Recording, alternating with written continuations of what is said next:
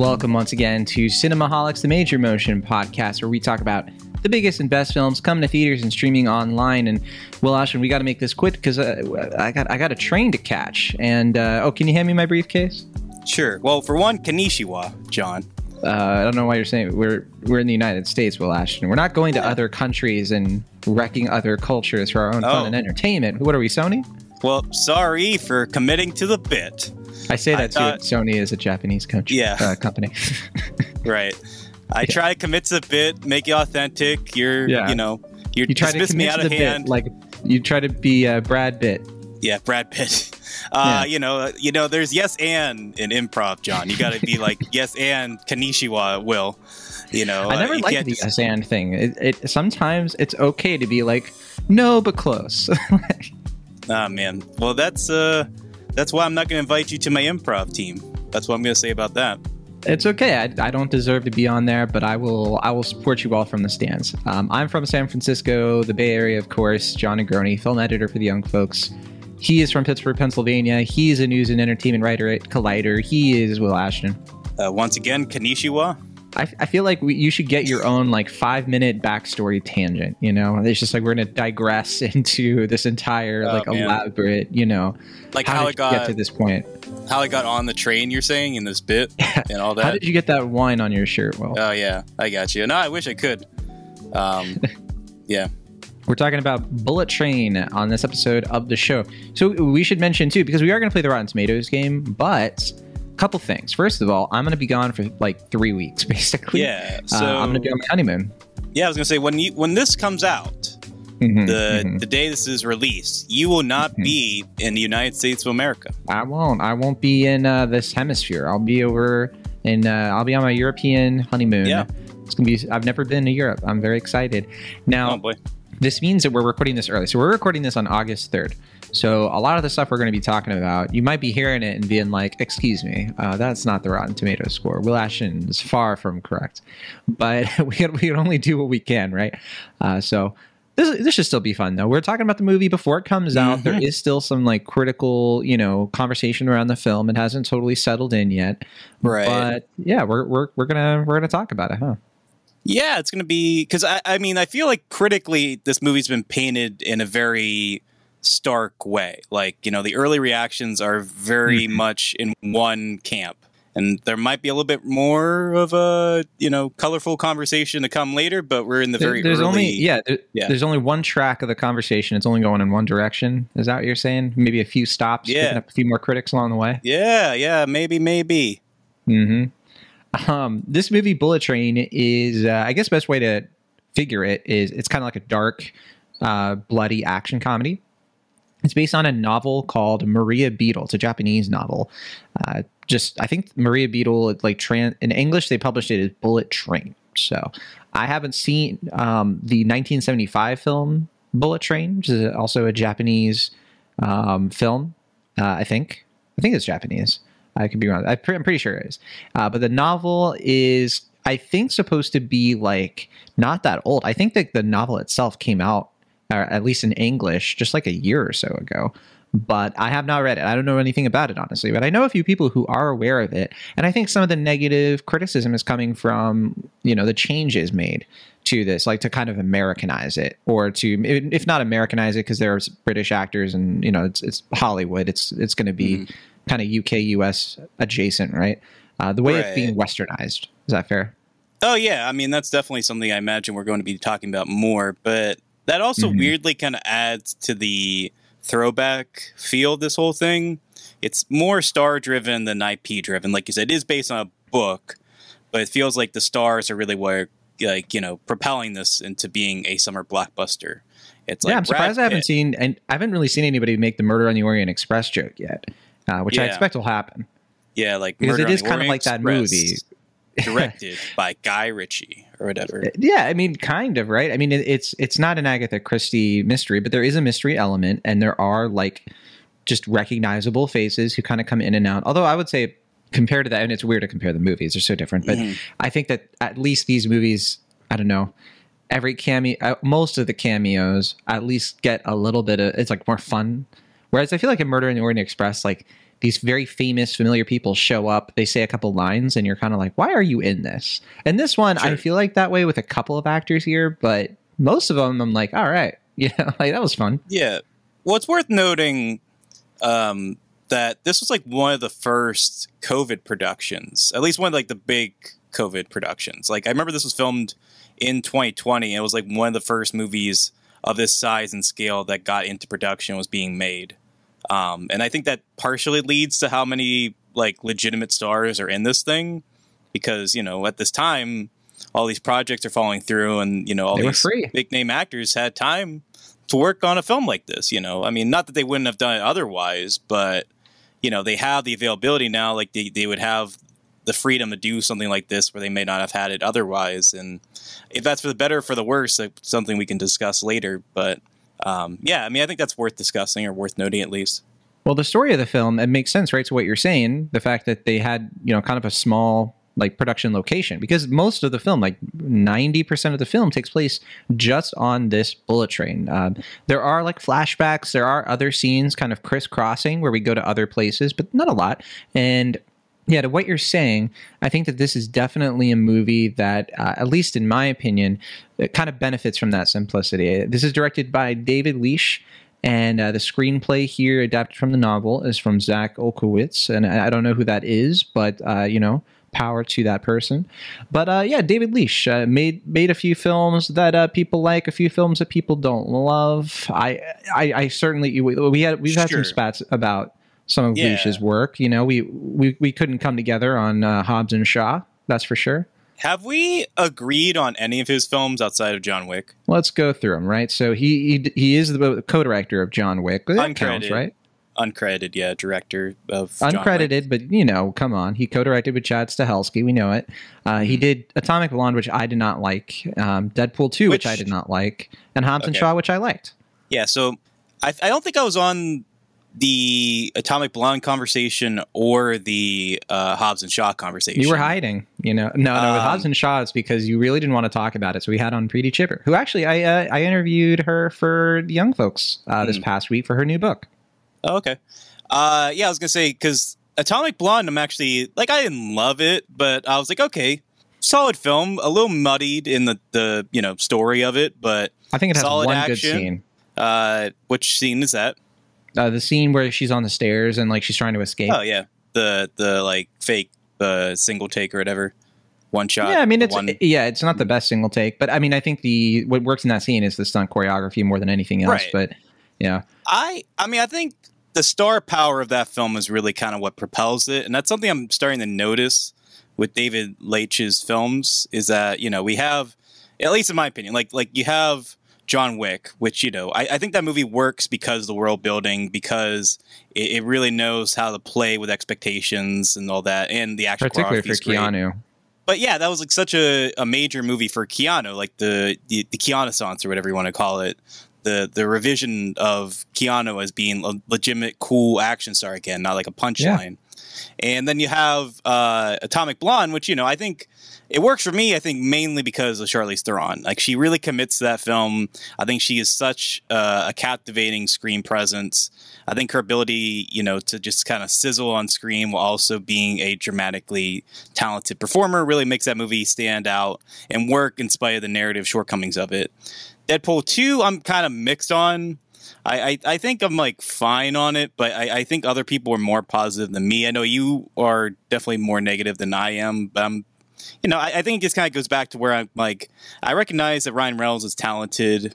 I think he's well suited for the role of Deadpool, but I think that movie just kind of gets like too up its own ass in a weird way, which is an odd co- uh, complaint to make about a Deadpool movie. But I don't know. I feel like it kind of just gets like a little too uh, big for its britches with that one. Like I think it kind of uh, moves away from the the charm of what was uh, appealing about that first movie. And then with Hobbs and Shaw, as you mentioned, I I wasn't there for that conversation. I think at one point you might have said something blasphemous like that's the best Fast and Furious movie or something Oh, like yeah. that, which I think that is an absurd opinion. That is easily the worst Fast and Furious movie. I have no Not idea. even close. Not even. I have close. no idea what you see in that movie, but like I think that really showcases Leitch's shortcomings, which is that like I, I don't know. I mean, maybe it's more of his co-director with John Wick as far as like establishing world and stakes, but like that movie is so airless. it, there's like no tension, no stakes. There's nothing thrilling or exciting about that movie, and it's all just like stroking the Rock's ego. It's just like, hey, could Vin Diesel do this? Yeah, well, maybe if Vin Diesel wasn't here, I could do this. And it's See, all the that. difference is I want to see so that on the big screen. That's what I go to the big screen for. I don't- to see Dwayne Johnson so- be egotistical.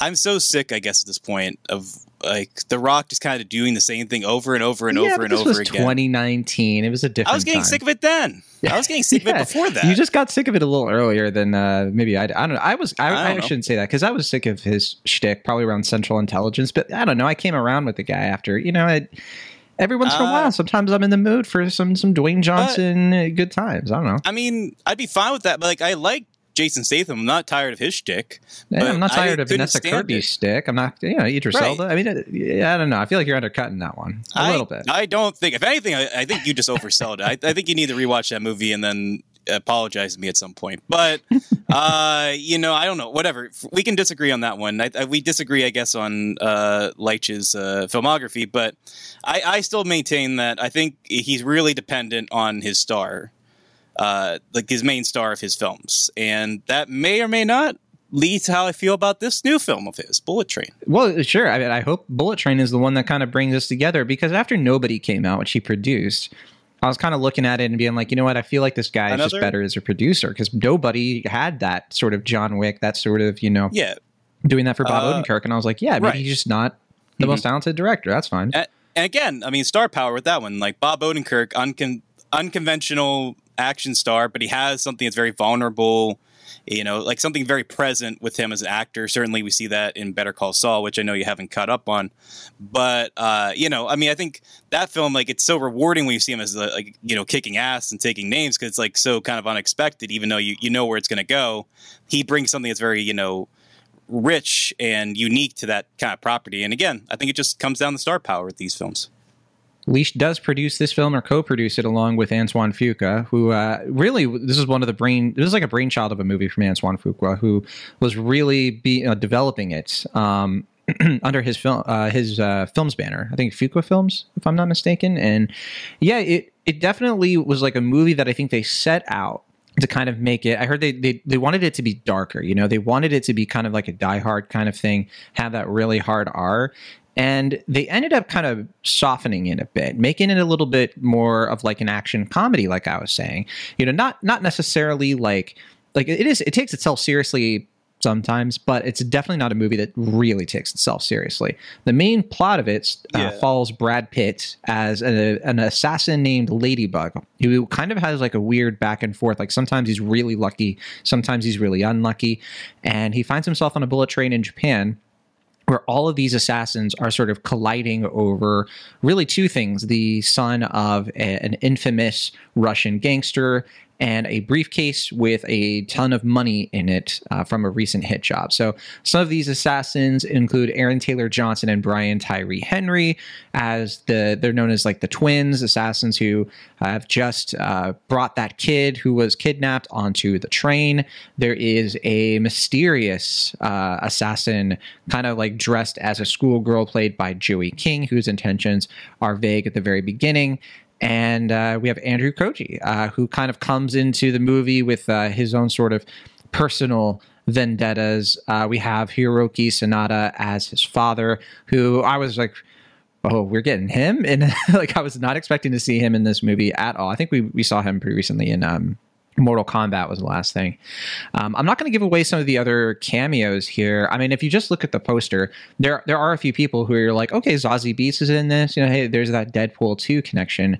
But I, I do have to say, well, I I was not expect I was expecting more Zazie Beetz than we got. Um, not to give anything away, I guess, but she's kind of a blip in this movie. And then Yeah. also, yeah, uh, Logan Lerman, who really, again, is kind of a blip. So Sure. uh, good cast, but yeah, it does have the Murder on the Orient Express uh, problem a couple times. Uh, oh, and uh, real quick before you go, the, uh, Benito Ocasio uh, plays like a Mexican assassin in this, and uh, we we got to talk about that. Yeah, Is that Bad Bunny?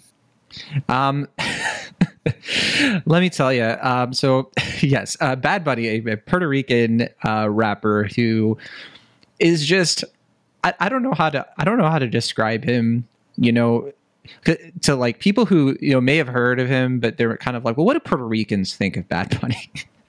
and uh, I'm not going to get into it. Actually, uh, I'm going to say, you know what?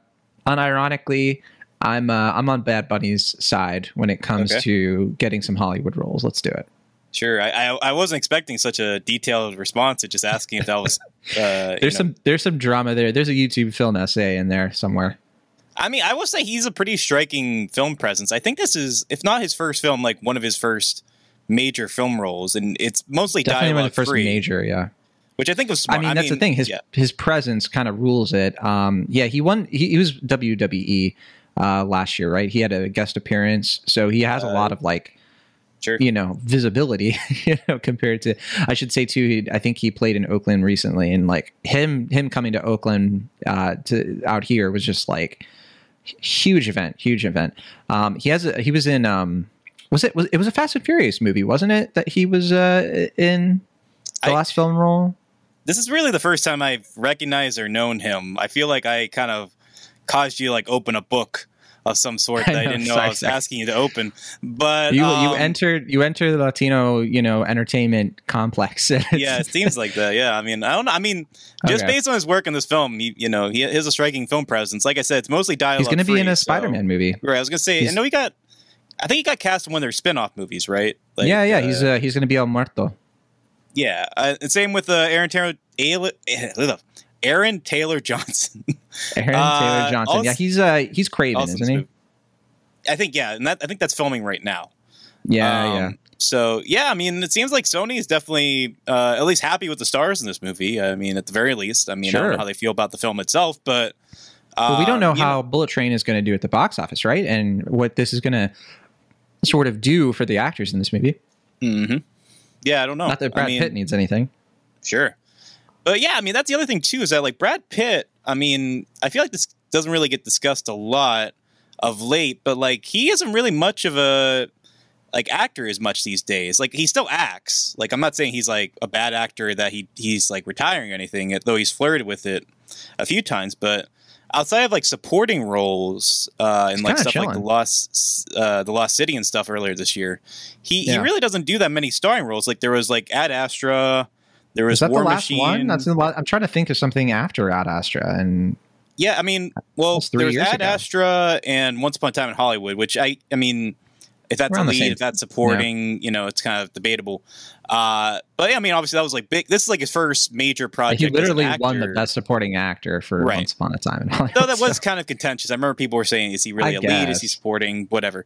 Um, but yeah, if you don't count Once Upon a Time in Hollywood, I think he's only done like three starring roles since like 2016. It's like, uh, you know, it's like Allied, War Machine, and Ad Astra, and then now this. Hmm. If you don't, yeah. So I mean, I'm trying to think though, because because he's yeah. mostly producing. It's going to be in uh, Babylon though. well, isn't yeah, that's coming up. I mean, but like, Chazelle. Right? But I mean, that's that's coming up. I mean, but Well, yeah, I Uh, guess that's the only the only 2022 thing I can think of. And you already mentioned Lost City, huh? Um, Right. Yeah, I guess I guess you're right, huh? which is why I think this is interesting. Like, it's you know, I mean, not only is it cam- oh, he had a cameo in Deadpool too, but I guess that speaks more to your point. starring roles. uh, I actually I didn't watch War Machine. Um, Nor did I. Yeah, that was like one of those movies that like Netflix when they were like coming out and being like guns ablazing, we're a blockbuster Mm-hmm. studio now. I was like, oh okay. Never got around to watching it, but I was like, oh okay, seems cool. I guess I might get around to that.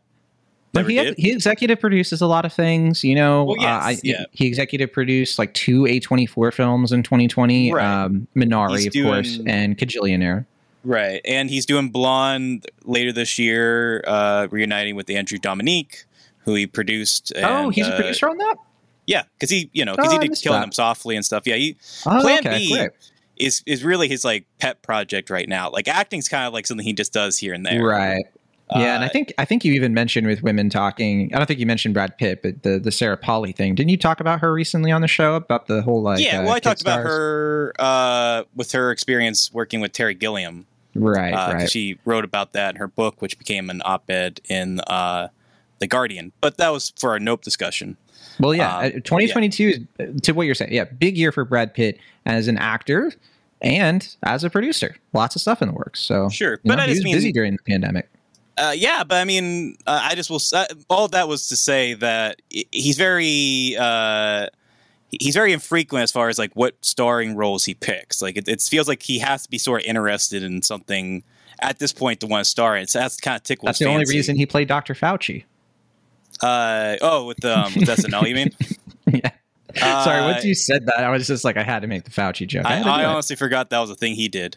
Uh, Yeah, I don't even know if I watched that skit. To be honest, I remember 2020 the headlines. Yeah. 2020 was a fever dream. What are you gonna do? I remember. I remember Miley Cyrus was the uh, the host.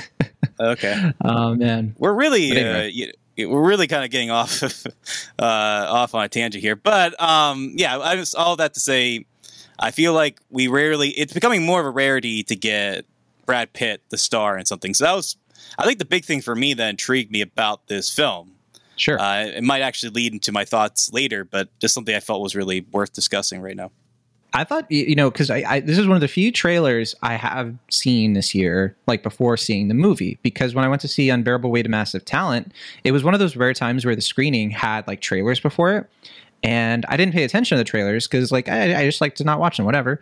But uh, this one, I kind of just like caught like you know it, it just took me by hold or whatever. I think it's because I went to the bathroom and I came back, and so Oh, okay. I was like, all It's right, very- well, I'm watching this thing. It's a very flashy trailer. The first one's very pretty flashy, very eye catching. And I, I was thinking, I was like, oh, a PG 13 kind of original. I thought it was PG 13 because of that sort of lighthearted action, uh, you know, kind of deal. But then it wasn't until later that I found out or figured out that I was like, oh, this is R. Like, this is like legit going to be like pretty Right. gruesome. Um, and I, I was like kind of hearing from people who were watching it this past week, like, no, no, like this is going to be pretty, uh, pretty Right. actiony uh, in a very violent way. So I was like, okay, well. Yeah. uh, that sort of ruins my thoughts on like how much money I think it's actually going to make. I Mhm. think I, I had it as like number eight in the top 10. I'm kind of wondering if it's actually going to do that because I think the movie's only projected to make around 30 million at the high end this weekend. They pushed it because it was originally going to come out end of July. I think that was a huge mistake on their end because like I think that they were expecting Nope to be a much bigger hit. They were expecting DC League of Super Pets to be a much bigger hit and like Nope is making money, sure, but like if they had released this like right after Nope, I think this movie would probably be doing mu- like uh, have a better trajectory right now. But as it stands, I think it's just going to kind of crawl to its budget of $90 million. The thing that is kind of on the bubble is what our audience is going to think of this because I already know critics are kind of like really split. There's some really negative reactions, some mixed reactions. sure. I'll say I'm pretty positive on this movie. I really enjoyed it. So I, I kind of walked out and be, you know, maybe my expectations have been painted, but I definitely wasn't coming out of this movie being like, oh my gosh, what a disaster. You know, the headline, you know, train wreck, oh, off the rails. Like, what do you, all kinds of stuff like that. I was like, no, the, the- people will probably like this, you know, uh, but I think a lot of people won't watch it because they'll hear that it sucks. Um, but I don't know, Will, what do, what do you think? I don't know your thoughts on this one. Well, I mean, to go back to what you were saying there before, this is technically like the Guardians of the Galaxy weekend, which you know, I mean, it's kind Once of a upon a time in. Hollywood, right? Sure, yeah, yeah. I mean, well, I think that was actually July, but it was It was You like, know, it- yeah, but I mean, close. It was kind of like a movie meant to own August. right. But that's a big thing, is what I was trying to say is that like there's really not that much outside of this coming out in theaters in August. Like there's a couple smaller releases, but this is like the last big blockbuster of the summer. Yeah, It's going to There's theaters. Easter So that- Sunday is like the Mhm. next thing. That's not a blockbuster. Yeah, yeah. Right, that's a smaller film. Um, you know, like a mid-budget comedy. Uh, yeah, so I mean, this is like, I mean, there would be if they had put Prey in theaters, then yeah, that would certainly be some competition. Right. But you know, Yeah. whatever. Uh, but yeah, I mean, to answer your initial question, um, yeah, I mean, I, I'm seeing a lot of people trying to compare this to like Tarantino because like the you know non-linear story. I, I mentioned already some people are trying trying to compare this to um, Guy Ritchie. You know, kind of doing like the lock stock thing again to like a bigger budget extent.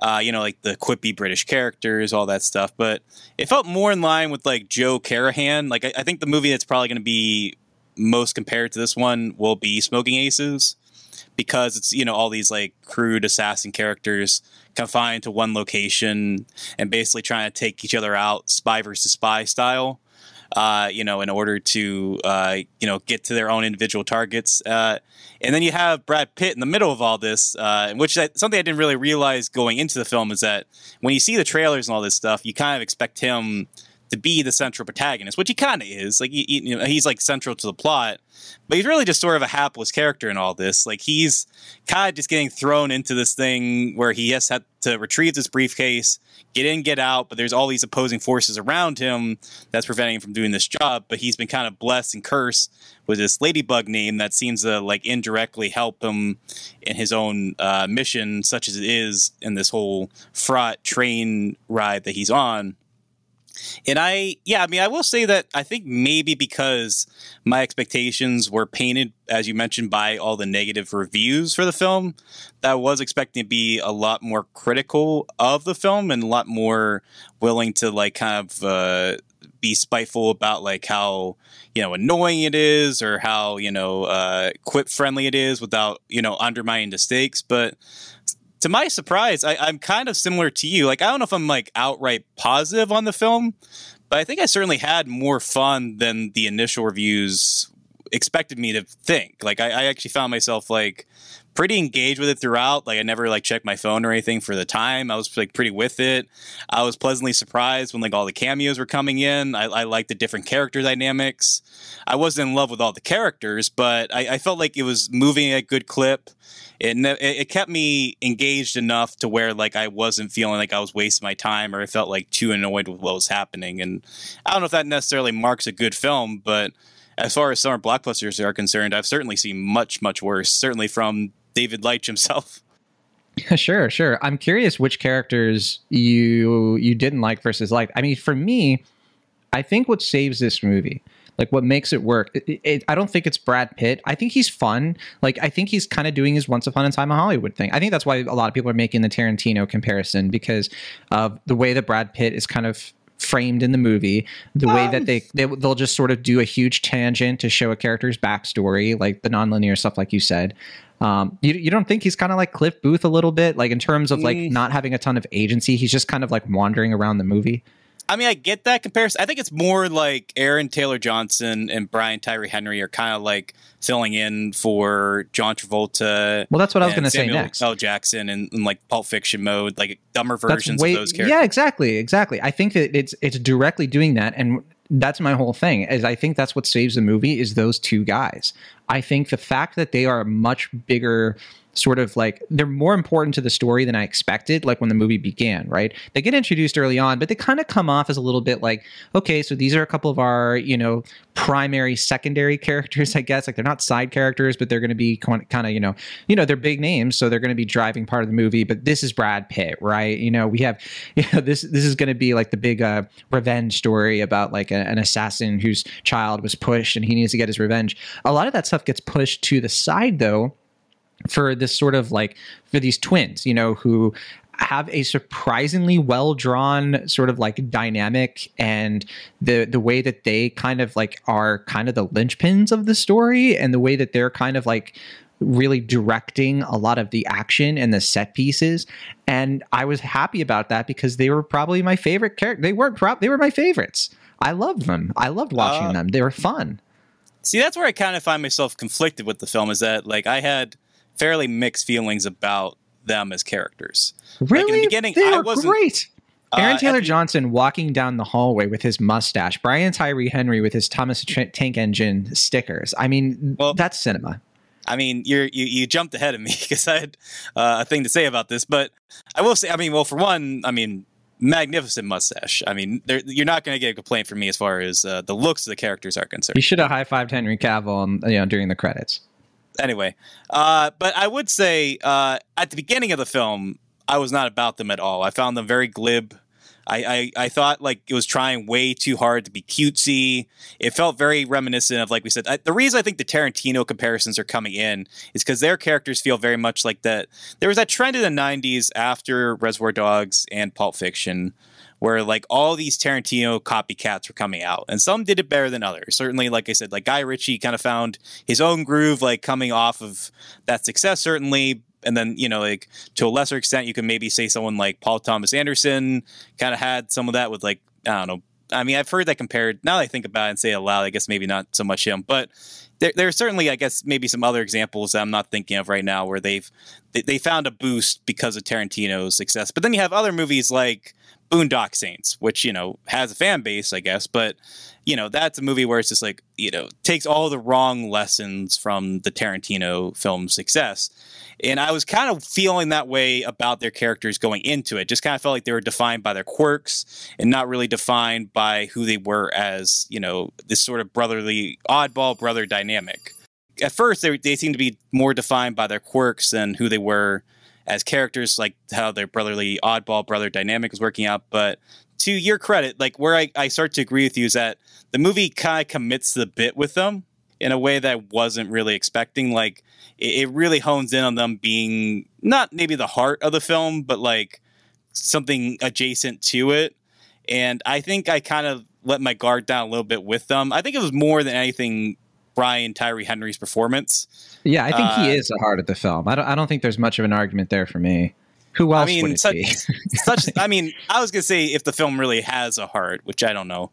I mean, I think it does. You know, I, I think it's you know so devoted to Pache that I'm not quite sure if it's really uh, defined by its own self. But I, I will say that like I think they're uh, the characters themselves, the fact they were kind of slyly able to win me over as it went along. Um, you know, I, I think that's kind of where I'm standing with the film is that like when it started, I was kind of, you know, maybe not like over it, but I was kind of like, you know, I, I, I was starting to see why people were really complaining about the film, really not getting with it. I, and as the movie went along, and I got got more on their side and kind of recognized that like the movie had more of its sleeve than just defining their kind of eccentricities. I was like, you know, I mean, I don't think they're like the best characters in the world, but you know, I, I, I certainly like and find myself more endeared by them as the movie goes along than I would have expected during the film's first like 15 minutes. I mean, uh, yeah. I mean, you just said like the same thing, like I think ten times in a row. I think it's true, uh, sure. but I think that's look. That's that's this movie. I think that's what makes it work. Is that it's just not trying to be deep and meaningful. It's just trying to be a spectacle. It's not going to sort of you know stick out in terms of like it's not going to resonate with people it's not going to stick around. People people are going to dissect this movie and be like why do some people like this? And they're going to find all the flaws of which there are plenty but it's just one of those movies that like the flaws are really so inorganic to the experience of enjoying this. Because for every like dumb thing that happens or for every like character who doesn't make sense or gets short shrift you get like bad bunny you know on this like five minute ridiculous but weirdly hilarious and just kind of spectacularly soundtracked sequence of like his rise and fall and like I think that's where this movie wins me is the style of it it's like one of the things that I wanted more from Atomic Blonde. Like the best, some of the best parts of that movie were when it just let the style take over. When Charlize Theron and Sofia Boutella just kind of took a break from how from the really lame whatever plot, just to like have an a you know a, kind of like you were saying, like a, a Pache sort of stylistic aside. You know, it was stuff like that that I really wanted more from that movie. It's stuff like that I, I didn't feel like we got in Deadpool. It is something I think we got a little bit from Hobbs and Shaw in this movie i just think that it's it's willing to just be ridiculous and silly but also contrast that with being violent and unpredictable so that's what kept me with it why i wasn't checking my phone was because i was genuinely wondering what's going to happen next now there are some things in this movie that are extremely easy to predict i mean if you you do not have to be paying close attention to call any of the plot twists. But it's almost like the movie doesn't care if you call the plot twist. It's almost like the movie sort of like, yeah, yeah, yeah you're you're going to see this coming, you know, a mile away from you know the bullet train mile but that's fine because we're going to surprise you with cameos. We're going to, you know, we're going to we're going to subvert things in other ways and just let the plot be simple and paper thin. It doesn't matter really. Uh, I think the one thing that leaves a bad taste in my mouth with this movie and what really holds it back from me fully, you know, really, really loving it or liking it even is it is kind of weird to just like watch this movie where a bunch of people, you know, go to Japan and just like wreck, you know, everything. You know, it, it is kind of like it's one of those things like if you notice it, you notice it. If you don't, maybe you will someday. I don't know. Some people just don't get I mean, offended by that sort of thing, but mm-hmm. like I don't know. It it it was kind of weird. I I did appreciate it. I give a little bit of credit. They, they don't have a ton of people just like killing, you know, Asians like the entire time. That was something that really worried me about this movie. I was like, dude, I, I don't want to sit here, you know, watching this movie where that's just gonna be it's just gonna be nothing but like, you know, Westerners killing Asian people. What they do to get around that is like it's a Russian gangster. Most of the people, most of the assassins, uh, people killing each other are not. They're just Western Westerners on Westerners, I guess. But it still is, yeah, a little yikesy. Uh, yeah, I mean, I think, I mean, I haven't read the book that we mentioned before that this is based on, but from what I can tell, like this is a pretty whitewashed depiction of it. Like you said, very westernized take on the thing. I mean, I'm not quite sure if Brad Pitt's character is supposed to be Japanese, and some of the other characters were also supposed to be Japanese.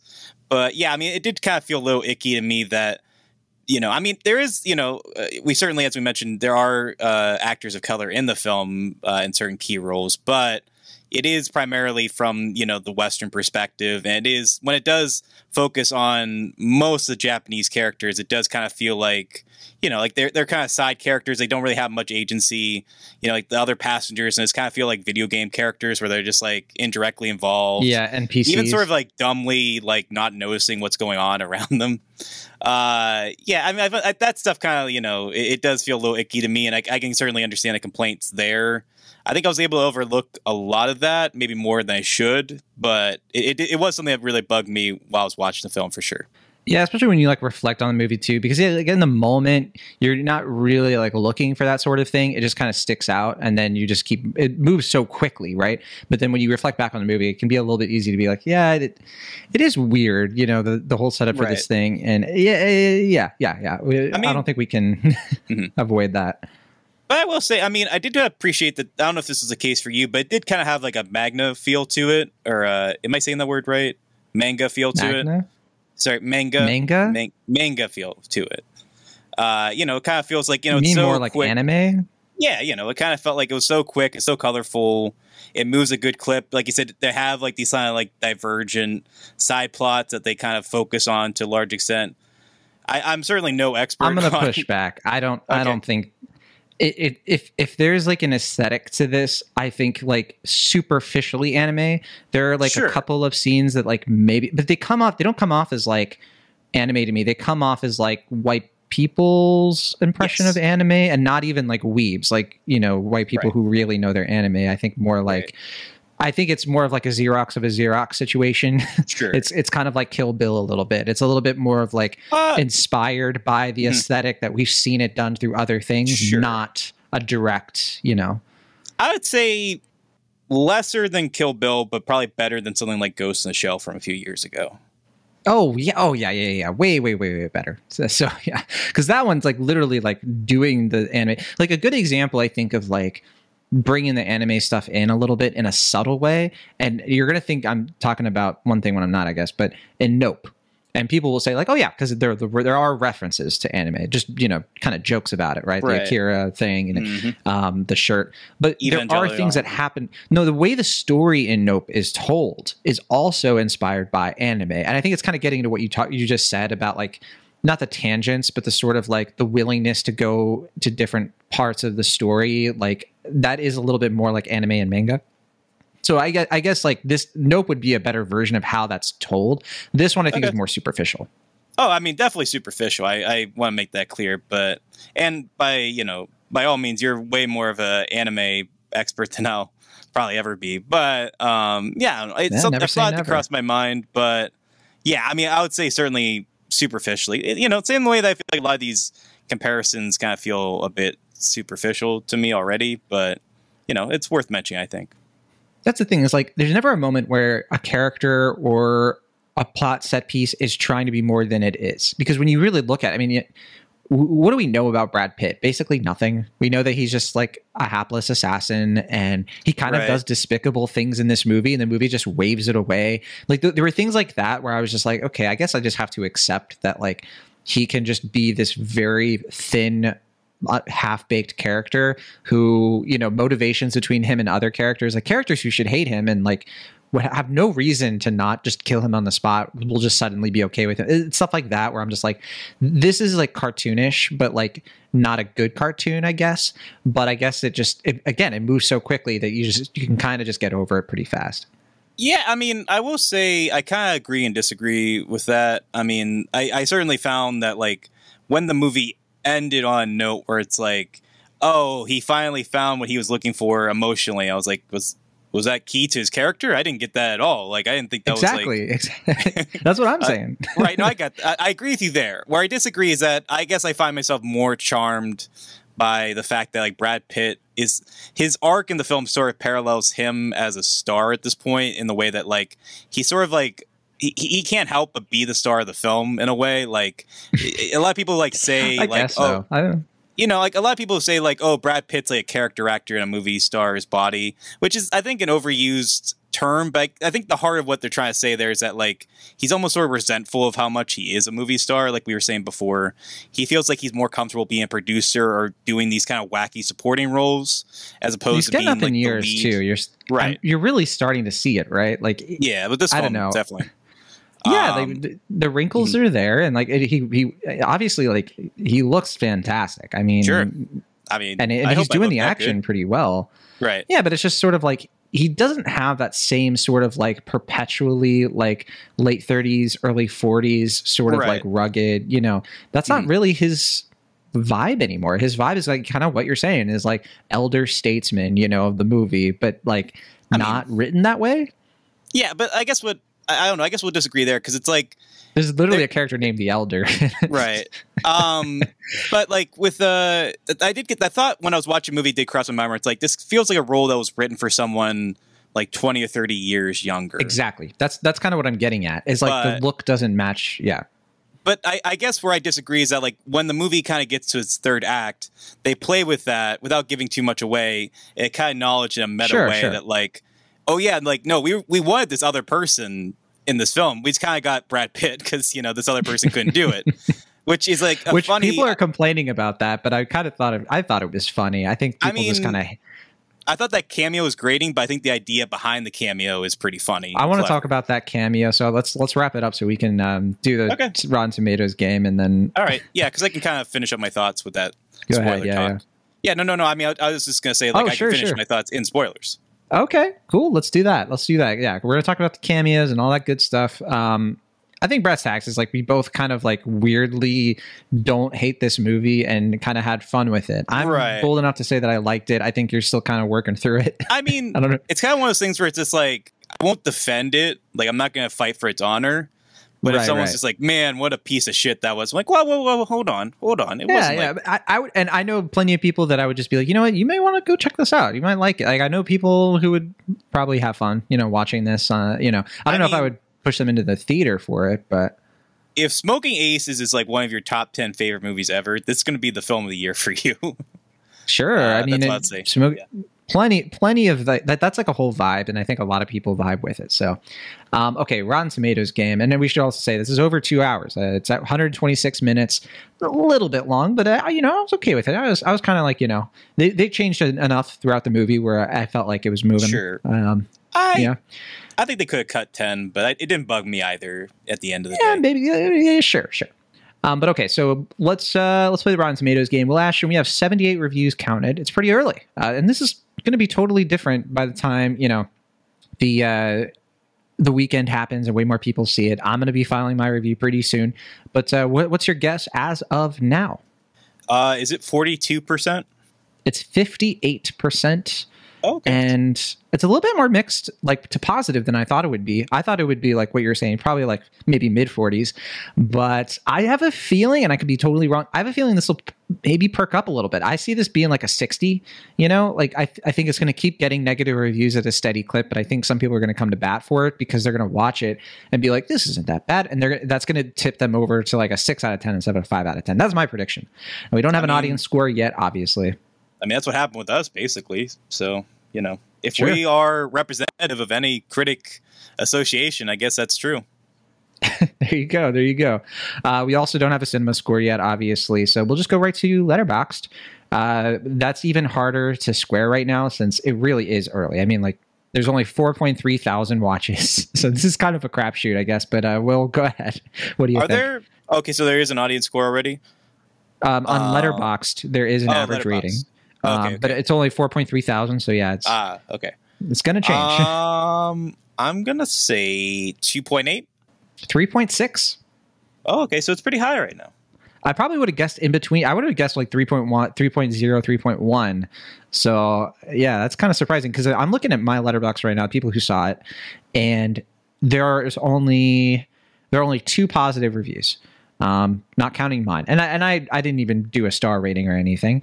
Um, and I'm not seeing like there are people who didn't put any review at all, so I don't know if they're positive and they just didn't indicate. But I'm seeing two and a half, two and a half, two and a half, two, one and a half. Like it's just you know straight that friends of the show especially, but. I'm seeing Danielle Solzman gave it four stars. She tends to be more positive than most people, though. And I'm seeing uh, Matt Donato give it three and a half stars. And I'm not surprised by that. I feel like this is a very Matt Donato kind of movie. So there you go. Uh, Clint Worthington, also a friend of the show, two and a half stars from him. Yeah, I saw And- that one. I saw Matt's as Yeah. well. Yeah, so uh, I guess we Will, you know, we're we're the only ones on the train, aren't we? The hype train, huh? Yeah, I feel like I'm like one foot on, one foot off the train. Sure. uh, about to be violently decapitated or something. But yeah, I'm uh, I'm I'm halfway where you are, I guess. Maybe more so than I care to admit right now. All right. Well, that is Bullet Train. We're going to open it up quickly to talk about the cameos, which is obviously spoilery. So if you don't want to know the cameos, you haven't seen the movie and all that good stuff, uh, you may want to click away at this point. But yeah, let's talk about the cameos real quick before we say goodbye. Um, my favorite cameo, easily, like not even close, was Channing Tatum. Um, Uh, wasn't expecting him to show up in this, and I thought he was. I thought he was hilarious. Come on. uh, I thought both the cam. I thought him and Ryan Reynolds were both kind of like ugh worthy. I, I Why? like we I like Li- Ry- I Ryan like Reynolds Channing literally Tatum. says nothing, and people are Right. just like, "Uh, that cameo." It's like, "Gi- give me a break. It's just one freaking, not even a scene. It was just a shot of him. I thought it was funny because it's like, Um, what's the problem here? Well, I mean, again, like I, I like the idea with the Ryan Reynolds thing, where it's just like Brad Pitt is literally kind of filling in. Exactly. That's a why it's funny. Star at this. I I, I like that And idea. he, and I- he even like they even poke fun at Ryan Reynolds himself. He's like, that guy sucks, and then people are just like that cameo. Ugh. And I'm like, what don't you like about that cameo? It literally getting- affirms your opinion of Ryan Reynolds. but it's also kind of like you're supposed to be like excited to see Ryan Reynolds. Like I don't if- know. I just think it's a joke. Come on. again, but it's like if if Ryan Reynolds wasn't so overexposed, like I feel like if it was literally like any other A list star right now, like pick another person that's an A. Like if they had changed it out for Channing Tatum, I think that would have been funnier for me as opposed to like having you know Channing Tatum do his shtick, which felt kind of retrograde to me. Like his whole Was like, it? I don't know. Like it, it, I- I couldn't quite tell if it he was, was, like uh, he was horny on Maine. I couldn't tell though if like the joke was kind of supposed to be that he was gay. Like it, it felt a little weird to me. Like it just felt like I don't not- not like homophobic, but it just felt like No, I don't I think don't it was know, supposed to be homophobic at all. I think it was just supposed to be kind of playing on, you know, he's thirsty for Aaron Taylor Johnson. Um, I guess, yeah. Maybe maybe there's something I missed in that. I didn't I didn't think that was supposed to be know. like a ugh, like I don't think that was supposed to be no homo. right. Uh, it just felt a little no homo-y to me in a way that felt like uh, what is this like 2010? Like I don't know. I thought it was just like, is this sex stuff? And then like if it had gone from like, oh, I'm not into that, it would instead it was more of just like, that sounds good to me. Like I don't know, that that seemed I a give- little yeah, I, I think that was what the intent of it was. I think Maybe it it's more was the just the execution. execution? Yeah, I think it was more the Oh, execution. Okay, yeah. Sad to hear it didn't Um, work for you as much. Yeah, I don't know, but I mean, I really, I mean, for me, Zazie Beetz was a cameo because I had forgotten or didn't know that she was going to be in this. She's on the poster though. okay. I didn't know that, so And it's uh, so for me, obvious. Like I, I mentioned how predictable it is. It's so obvious that like Joey King's character is like the kid. I thought it, it would at least Sure. be a little bit more subversive, But- where like the other guy wasn't the son, Yeah. and then maybe it would be a Uh, little bit smarter. But no, I, I mean, I will say, I, uh, Michael Shannon though, uh, if he counts as a cameo in this, or he if he's more counts. Yeah, sport. yeah. That was Uh, that was I, a good. I that was a good definitely enjoyed that. Like, I mean, him coming up in the film was definitely one that I really enjoyed, and also the idea that like, you know, he's kind of like embodying this whole like the thing that I, I can't tell if the movie's criticizing or leaning into that like he's like this guy who's like trying to like adopt Western culture, but like obviously he's like a white Russian Eastern, guy. you mean? Yeah, yeah. Sorry. Uh, yeah, yeah. The Western guy. Uh, yeah, Eastern. Whatever. Um, yeah. He's trying to adopt Japanese culture, but like clearly he's, he's like not you know Japanese. Um, yeah. I don't know. I thought that was a little bit more clever. Like you know, you, it, it's something that I don't you, know. you mean like appropriate? I don't know what Yeah, you mean by appropriate is- adopt. I yeah. guess adopt works too. But yeah, appropriate. the was- reason- was- the reason I brought up that twist was because I was also going to say the Zazie Beetz thing was also just like, of course she's in that costume. Of course she's the one, the Hornet or whatever, killing people. Like, I don't know. It was stuff like that that I thought was really obvious. And I was like, why are they waiting so long to reveal it? And why are they waiting so long to let Zazie Beetz be in this movie? She gets one scene, and I don't. I, th- I thought that was annoying. Again, I guess I just didn't know she was in the movie. So I mean, I, I figured there would be some cameo with the the mascot, but I didn't know it was going to be her because I didn't know she was going to be in the film. I knew she was So- in the film because of the poster. So I was kind of Okay. like, well, when is she going to show up? Sure. And so she has to be in the costume. And if it's Right. Zazie Beetz, then she has to be an assassin. The Right. thing that I did like, and because I, and this might not work for some people, but the whole like idea of like getting all the assassins on the train to kill each other and Michael Shannon's like beef with all of them, I thought that was like, it wasn't clever, but it was sort of like, I liked how like it took the piss out of the whole thing a bit. Sure. I really like the whole idea where he's literally just like finding he just wants to kill people and like they even say that in the beginning of the movie is just like he's just looking for a reason and so like to concoct this scheme is just so convoluted and ridiculous but it matches i think the sadistic villain that i thought was like kind of i thought that was an interesting sort of like you know what of course this movie makes no sense like Mhm. it's being concocted by somebody who just is like the most villainy villain and Right. there was something about that that worked for me Yeah, and then you got, like I said, Brad Pitt in the middle of all this, and like I said, Yeah. like, I think that kind of mirrors the meta aspect of the film, whether this is intentional or not. Just the idea, that, like you know, he's like an over the hill star, like someone who's not really an action star to begin with, outside of like you know, Mr. and Mrs. Smith and maybe a couple other films. But like he's just kind of just like, hey, like I don't like I have no real like connection anything that's going on here. Like I didn't Right, produce this. Like I'm just kind of just along for the ride. And I, I will give him credit. Like I guess he did most, if not all, of his own stunts in the film, which you know is pretty impressive too. Good fight Um, scenes yeah. Um, yeah. So yeah, I, I just, I mean, I just, for me, like, it's a really tough balance to kind of pull off the like protagonist who doesn't want to be in the film kind of thing.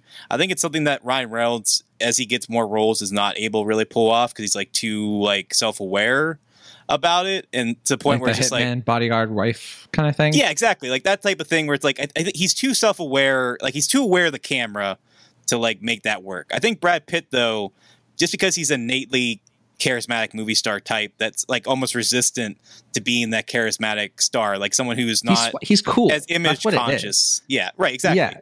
He's not as image conscious as I think Ryan Reynolds is and a few other movie stars are nowadays.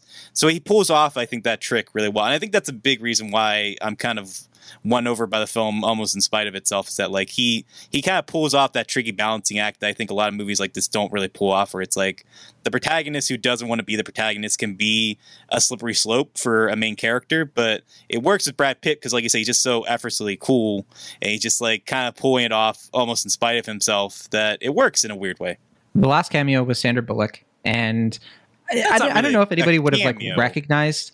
Well, that's the thing is like you you hear her voice throughout the movie as the handler, and I was like, hmm, I know that voice, but I don't, I can't, I can't place the actor. I, I just can't That, do it. Maybe some uh, people can. Mhm. there's a there's a the uh, another trailer that shows her in it so it's don't Oh, is there? yeah yeah there's a trailer don't if you're gonna call Zazie Beetz a cameo and she's on the poster, I don't know. I'm just saying, like, I didn't know Zazie Beetz was going to be in the film. I knew Sandra Bullock was going to be in the film. that's kind of surprising. That's wild to me, actually. but okay. Um, well, I mean, But what I mean, Sandra Bullock doesn't even show up until the last scene. But like, the, I don't know. I'm just telling you, there's a trailer out where you see the train crash. You like see the Brad Pitt like fly into the mascot, and then you see him talking to Sandra Bullock. And I was like, if I thought the Nope trailer gave away too much, like this gives away. Yeah, that's kind Way of too That's surprised. I guess they just really wanted to hype how many faces are in the song. But I, I think she's okay. to- I think it's really wanted my to thing is like Sandra Bullock because like she is a bankable movie star. she is, but I mean that's the thing is like how are you going to have Sandra Bullock and Channing Tatum in the same movie after right after Lost City, and you're not going to play that up a little bit? I know they're And it didn't Brad come out Pitt. that long ago, but All yeah, three Brad. Pitt, all three of reunion. them. Yeah. Bring them together. Like where where did Channing Tatum go in the movie? I guess they imply that he got off the train at some point, but okay, that's fine. Um, oh, sorry, there is one more cameo. I forgot. Truck-kun, and uh, Will is looking at me confused. So the truck uh, killing Joey King, Truck-kun is like a whole anime thing. Since you brought it up, so I'll I'll let you Google search that later, Will. Yeah, so okay, the idea of like a truck killing somebody and isekaiing somebody is a whole manga, manga, anime trope like so clearly like that's kind of why it's hilarious. Well, anyway, that is Bullet Train. Um, good movie, good time. Do you think this is to make? Uh, do you think this is to hit the top ten? Will last question before we head out. Uh, did you you mean for the summer? Yeah. Uh, maybe. I mean, uh, I guess just kind of depends on how well. Uh, I, I guess you said DC uh, Super Pets and Nope aren't doing too well right now, right? Nope's doing okay. It's just not, Right. you know, it's not It might- soaring. It's not doing as Mhm. well as the other ones. And DC League of Super Pets, yeah, that, that one's kind of wimping out a bit. Yeah, I heard it's going to open to like thirty million. I don't know what the budget is for this film. I mean, I said that earlier in this episode. Yeah, so Budget know, is it- it- ninety million. I think it could etch its way into that ten spot, especially because where the crawdads sing isn't doing that hot either, right? Well, I mean, where the Crawdads Sing actually beat Downton Abbey recently, uh, and it hit number ten. It's a, it's at around like fifty-five million, I Okay. think, right now. But to what you're saying, I think Bullet Train is going to beat that, and I don't think where the Crawdads Sing is going to make much more. So that's the thing. It's like I think Bullet Train will definitely hit at least number ten, but it kind of like what if it just totally face plants this weekend? We don't know. They're recording this in the past, and like the listeners Uh, will know. They'll be a bit like, huh, "How charming!" Right. Will and Will and I Jon mean- are behind. It really just depends on if the movie has legs, honestly. If it has legs and people respond to it and see it the Yeah. second or third week when there's not a lot coming out, then it's very possible. But yeah, I just don't know. I knew I knew the studio was kind of like really pushing for people to kind of like uh put their takes out because I, I like I was getting emails like, hey, hey, hey, please, please, what's your reaction on this movie? Because I think they saw my tweet and were kind of like, you're one of the ones who like this, like, please help, because like, it, like legit, this is one of those times where it's kind of make or break it for the movie. I think the opening weekend is going to be a big determination Mhm. of uh the and the word of mouth generation because if they just don't get a lot of people seeing it this weekend, not enough people are going to be there for the word of mouth if they do like it. That's the and. Sony's just a kind of desperate studio in general. Sure. So I mean, any any win that they can take, they're going to take. Uh, so yeah, I don't know. I don't really have much else to say about this film. Me either. I guess that's a sign um, for us to get out of here. We got we got a train to catch, metaphorically at least. Uh, thank you as always for listening, and we will be back for probably another one of these uh, ahead of time episodes. But until then, for the Internet California, I'm Jon Negroni. And for the Internet Pennsylvania, I'm Will Ashton. See you next time.